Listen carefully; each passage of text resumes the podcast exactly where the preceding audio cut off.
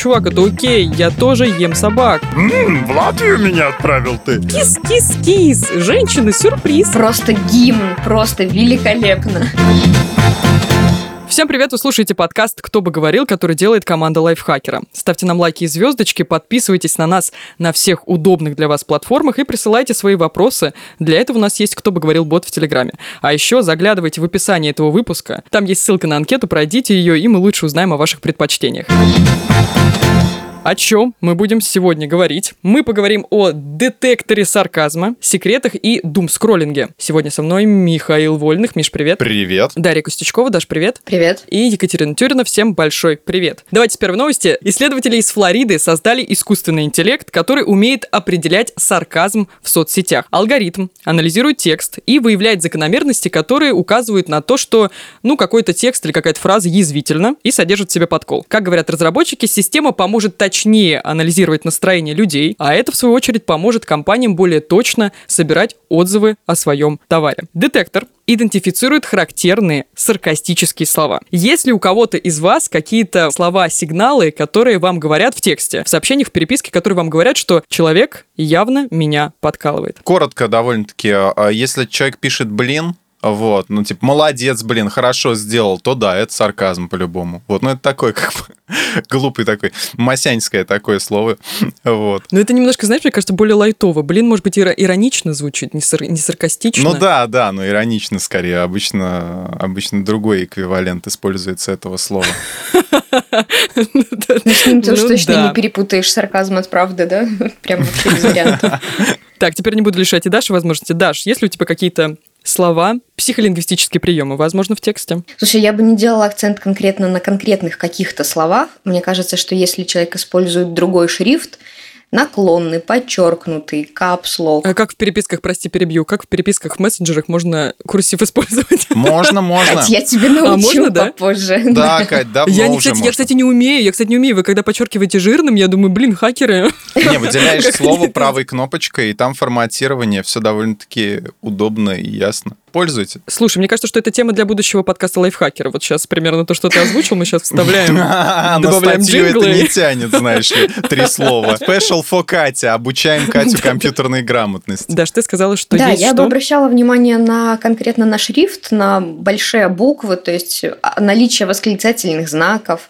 Вот на такие штуки, мне кажется, они чаще могут говорить о какой-то шутке, сарказме или еще чем-то. Особенно если буквы чередуются. Большая, строчная, большая, Мне строчная. кажется, и так это, для этого можно, в принципе, придумать заболевание отдельное и его диагностировать очень легко Если в конце много скобок, то человек по-любому шутит. Он хочет улыбочку изобразить. Это в русских мессенджерах обычно такое. Заграничные не используют скобки, кстати. Что они используют эмоджи? Эмоджи, да, в основном эмоджи они используют. Ну, Или просто пишут ха-ха, лол и всякие такие сокращения. XD, да? Да, XD. Вопрос к вам. О чем вам говорит точка в конце предложения? Потому что предложение закончилось. Не-не, ну вот э, в мессенджере короткое предложение, ты что-то спросила, и он такой, короткий ответ и точка. Вообще точка вам о чем-то говорит?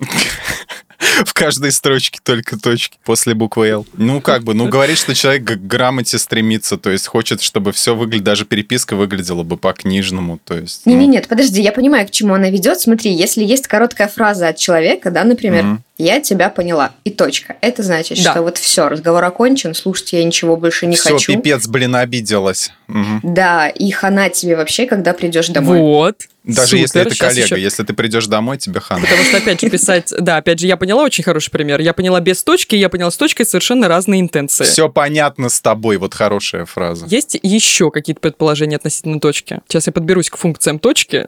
Ну-ка, ну-ка, ну-ка, давай, наводи нас на мысль. Когда я пишу «привет» с точкой Или «привет» без точки, какие-то эмоции у вас вызывает э, вот эта Я разница дико бешусь, когда ты точку забываешь ставить. Я думаю, А меня, Катя, очень ранит твоя точка в конце «привет», понимаешь? Это значит, что ты хочешь мне сказать что-то плохое. ножом по сердцу. Это Да. правда сейчас ты не троллишь меня? Это мне надо распознать Ну, иронию? я или не что? знаю, ты попробуй.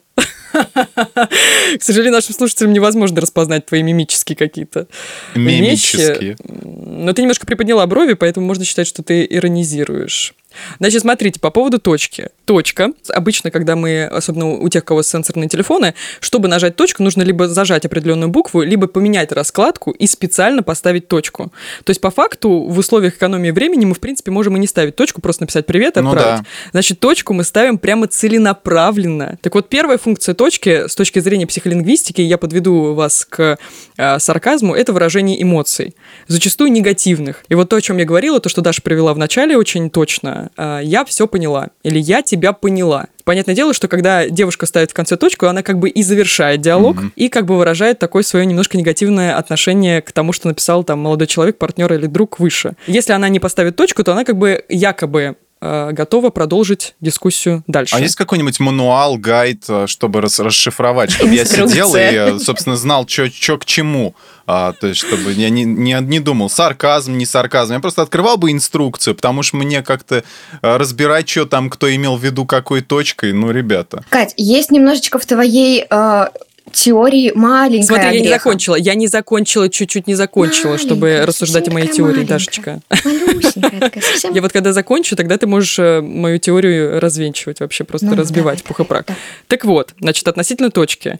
Есть просто множество исследований относительно психолингвистических аспектов текста, и согласно опрашиваемым респондентам, опять же, какой-то процент занимает, э, что функция относительно эмоций у точки. Второй по популярности в, значит, у опрашиваемых это как будто бы, когда мы ставим точку, мы серьезно относимся к обсуждаемой теме. И как бы так вот некоторая сдержанность и серьезность. Если представить, что вам рассказывают секрет, а вы как бы ставите точку, чем-то поделились, очень важным для вас, и тут вам подруга отвечает. Я никому не расскажу. И без точки. Или я никому не расскажу. И точка. А если смайлики?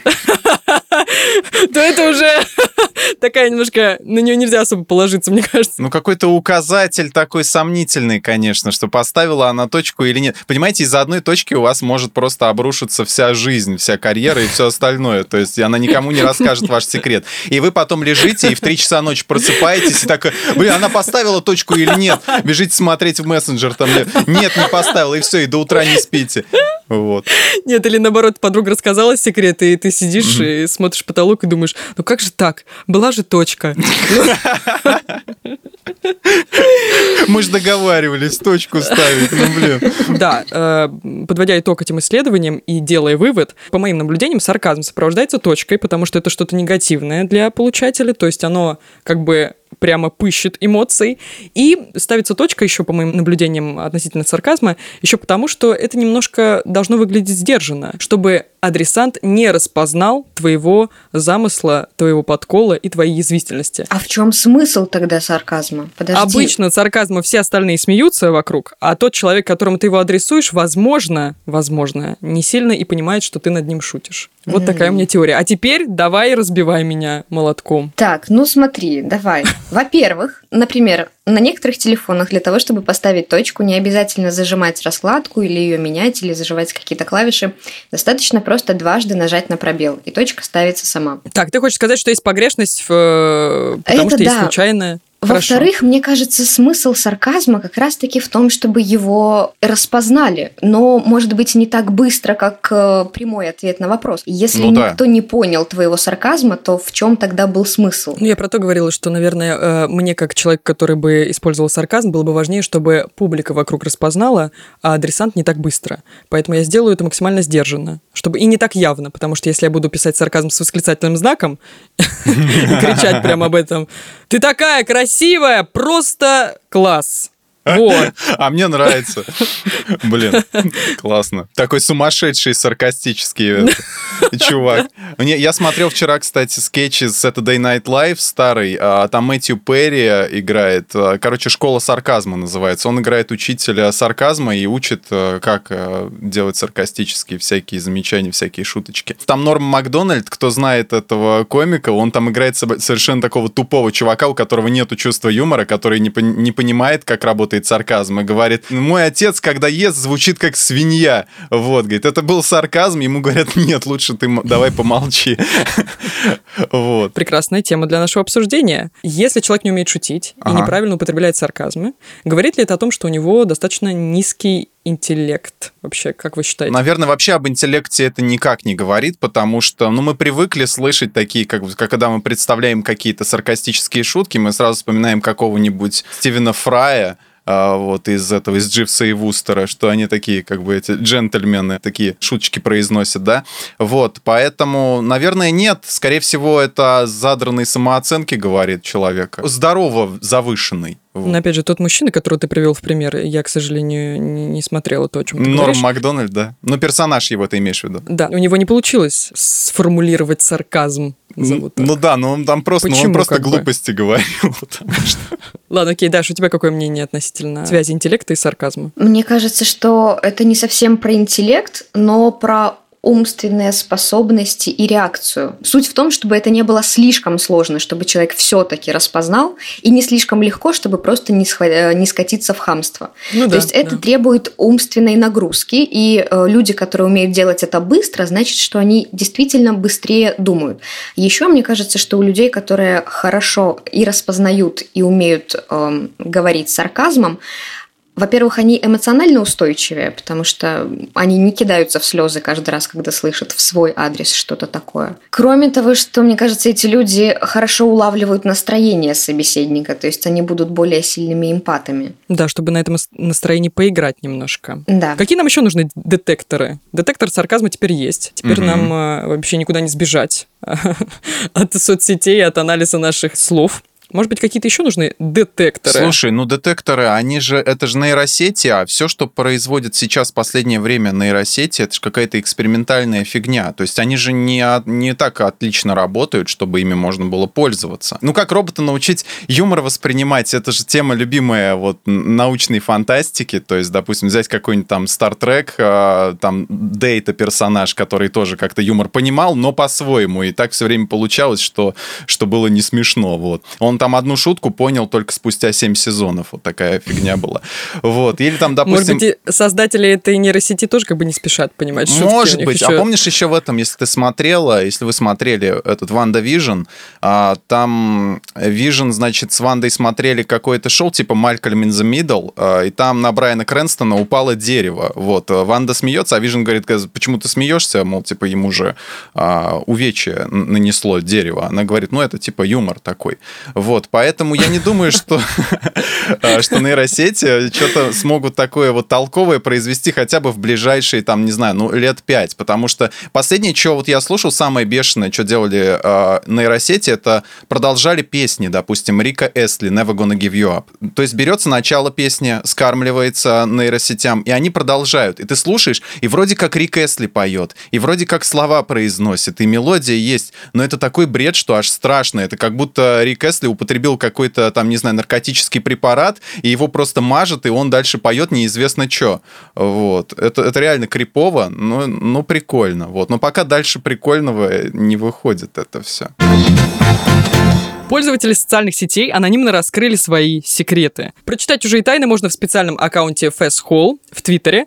Один мужчина признался, что из-за того, что его жена набрала вес и стала стесняться заниматься с ним сексом, ему приходится копить деньги для заказа экскортницы. Другой рассказал, что почти не контактирует с сыном, потому что, ну, общаться с кошкой ему гораздо приятнее. Прикольно. Я не знаю, когда читала про все это, я поняла, что у меня тоже есть э, несколько Секреты? секретов. Мгм. И у меня очень быстро так триггернуло, я подумала, а что если бы эти секретики кто-то узнал, и Мгм. они бы вылились в сеть, и не анонимно, и меня так дико триггернуло, поэтому это очень интересная тема для обсуждения. Если у вас, ребята, какие-то секреты, о которых никто не знает. Слушай, есть секреты у всех, ну невозможно без них жить. Ну просто стоит ли так сильно переживать, если их кто-то узнает?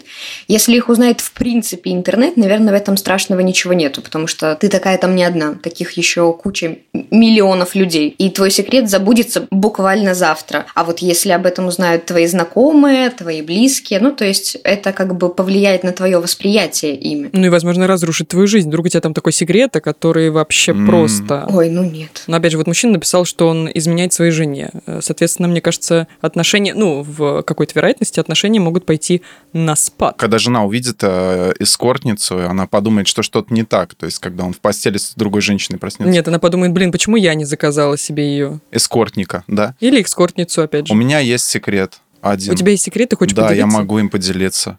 У меня на самом деле есть сын. Я, я его не видел очень давно, он живет в Латвии. Я могу фотку его показать. Вот, э, вот, вот, вот так вот он э, выглядит, если вы видите. Вот, это сын. Его зовут Артур. Вот. Ему 10 лет. Вот. Я хотел, я хотел, ну, я хотел его назвать Артур, она сказала, жена, что она его переименовала. Вот. Я, не, я еще спросил, говорю, как ты его переименовал? Это что, документ, что ли, в компьютере, чтобы ты его переименовал? Нет, говорит. Вот, в общем-то, да. Зачем здесь овца? Вот.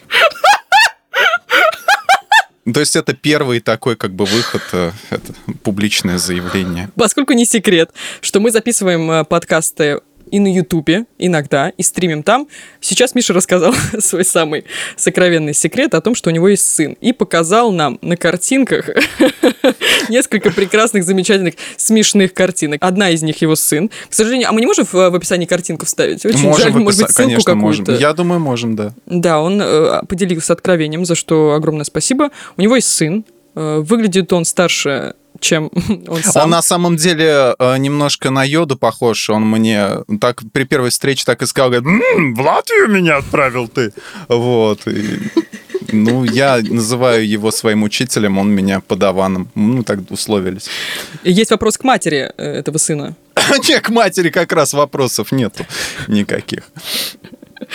Значит, э, Миш показал своего сына, потом картинку овцы, и потом картинку, э, значит, я забыла, как ее зовут, Пушистика из улицы Сезам, где написано было, произведи, пожалуйста, еще раз. А считать my Mac Nuggets?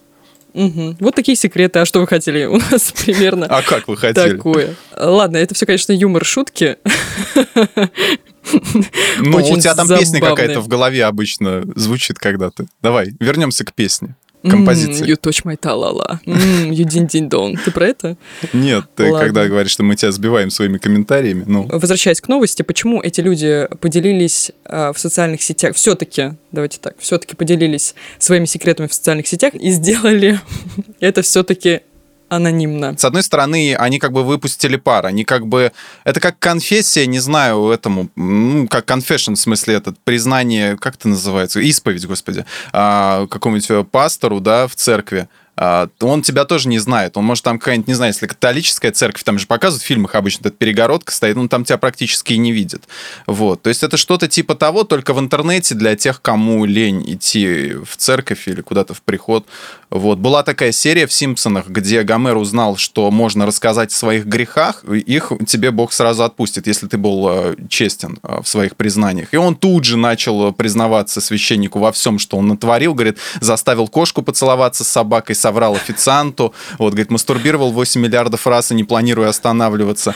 Вот, и, и ждал потом каких-то этих самых ништяков от этого от всего.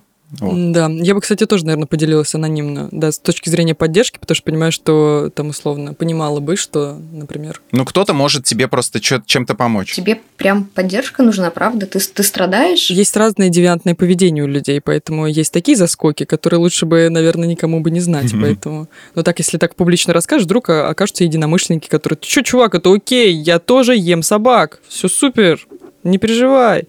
Я Всё тоже классно. общаюсь с кошками и с собаками. Я только с ними и общаюсь. Они мне отвечают. Именно, не знаю, как подытожить эту тему, потому что... Потому что... Спасибо, что поддержали меня в этот э, момент паузы. Вот у вас от, от вас точно никакой не поддержки. Нет, никаких секретов То, то ты говоришь нам расскажу. заткнуться, потому что у тебя какая-то песня Ну, в голове неправда. играет. То, то мы должны тебя поддерживать. Господи, женщина. Откуда ты знаешь, что я женщина? Может быть, я женщина с секретом. Женщина с секретиком? А, ты уже сказала, значит, это уже не секрет. Мы поняли, что ты Женщина с сюрпризом. Кис-кис-кис. Женщина-сюрприз. Слышали такое? Ладно, давайте перейдем к теме нашего сегодняшнего подкаста.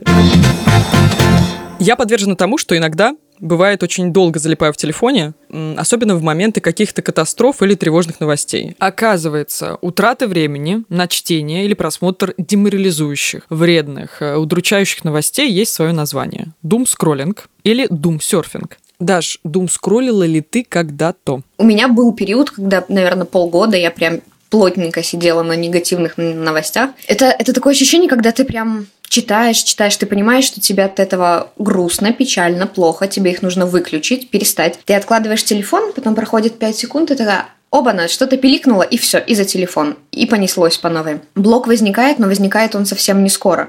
То есть реально нужно довести себя до того, что твой организм скажет, все, стоп, я так больше не могу, хватит. И только после этого это начинает появляться. У меня получилось еще и так, что в один и тот же момент это накрыло и меня, и моего партнера. И я с этого слезла быстрее и поняла, что как бы мне прям совсем плохо от чтения этих новостей, а его еще держала. И очень сильная у нас была борьба. Мы все-таки будем это читать, смотреть или нет? Ну, потому что невозможно, находясь на одной территории, прям не видеть ничего, не слышать. У тебя блок, а он тебе рассказывает постоянно, что случилось. А, а вот что мне пришло. Ну, конечно, это и на настроение влияет, полностью на все.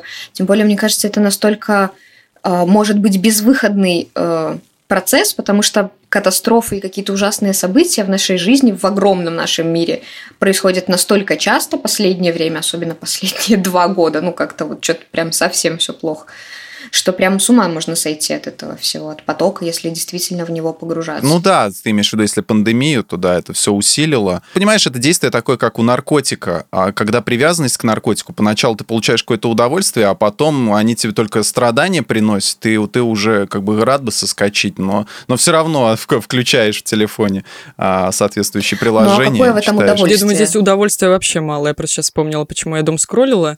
Э, ты, Даш, мне напомнила определенную социокультурную повестку в моей стране. Поэтому, да, это вызывало только негативные эмоции, любопытство, чувство тотальной тревоги, неравнодушие и желание что-то сделать просто. Но понимание того, что ты абсолютно ничтожна в этом мире. Еще и страх. Мне кажется, еще проблема в том, что да, страх что-то пропустить, что прямо сейчас что-то происходит очень важное, ты сейчас это не узнаешь, а, а потом это все настолько перевернет твою жизнь, что ты не сможешь или быстро вписаться, или отреагировать. Ну, то есть это страх пропустить какое-то событие или явление, которое потом может на тебя повлиять, а ты его упустишь и потом будешь жалеть об этом. Вот это вот тоже. Ну, отчасти тоже в этом правда есть, потому что большинство вот этих вот событий крупных политических, они так, иначе, так или иначе сказываются на наших жизнях, если не сразу, то потом. Поэтому и быть в курсе тоже нужно. Проблема, мне кажется, в том, что э, когда происходит что-то плохое далеко от нас, да? Угу. Это не особо, да. Это нас не очень трогает. Да, мы знаем, что в Индии бушует сейчас вторая волна. Мы знаем, что в Индию накрыли э, что там, наводнения. Израильско-палестинский конфликт. Циклоны какие-то.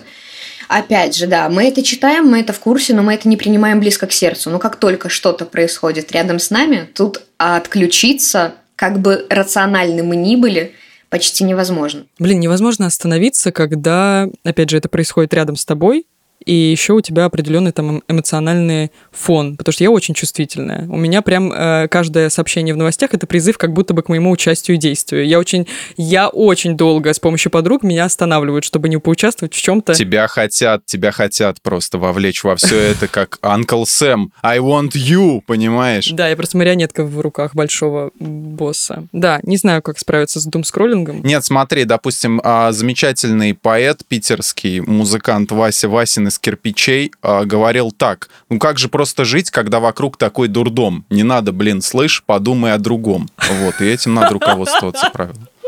Просто гимн, просто великолепно. Цитаты лучших. И главное, как классно сказано. Очевидно, человек с да. высокими когнитивными способностями.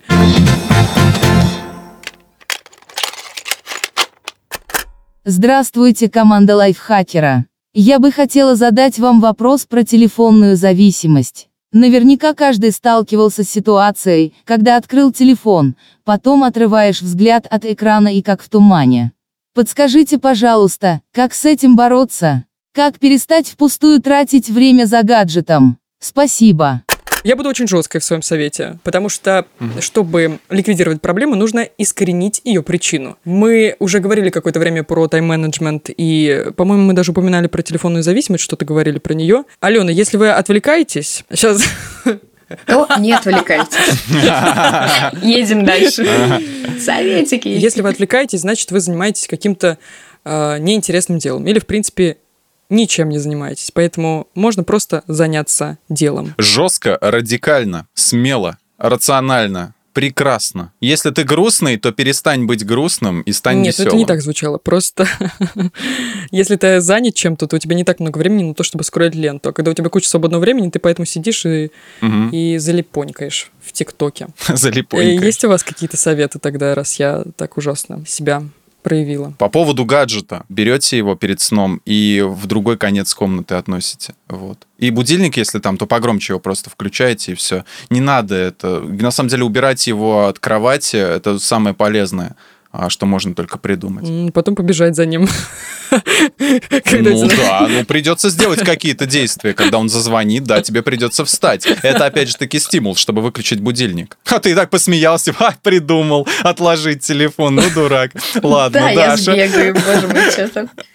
Я не тот человек, который сможет положить телефон подальше от себя даже перед сном, потому что иначе шанс того, что я просто просплю завтра все, что только можно, стремительно вырастает вверх. Мне утром нужно прежде чем, скажем так, я встану с кровати, хорошенечко посидеть в телефоне, проверить ленты, чтобы у меня глаза просто открылись. Хорошенечко подум Хорошенечко. скроллить.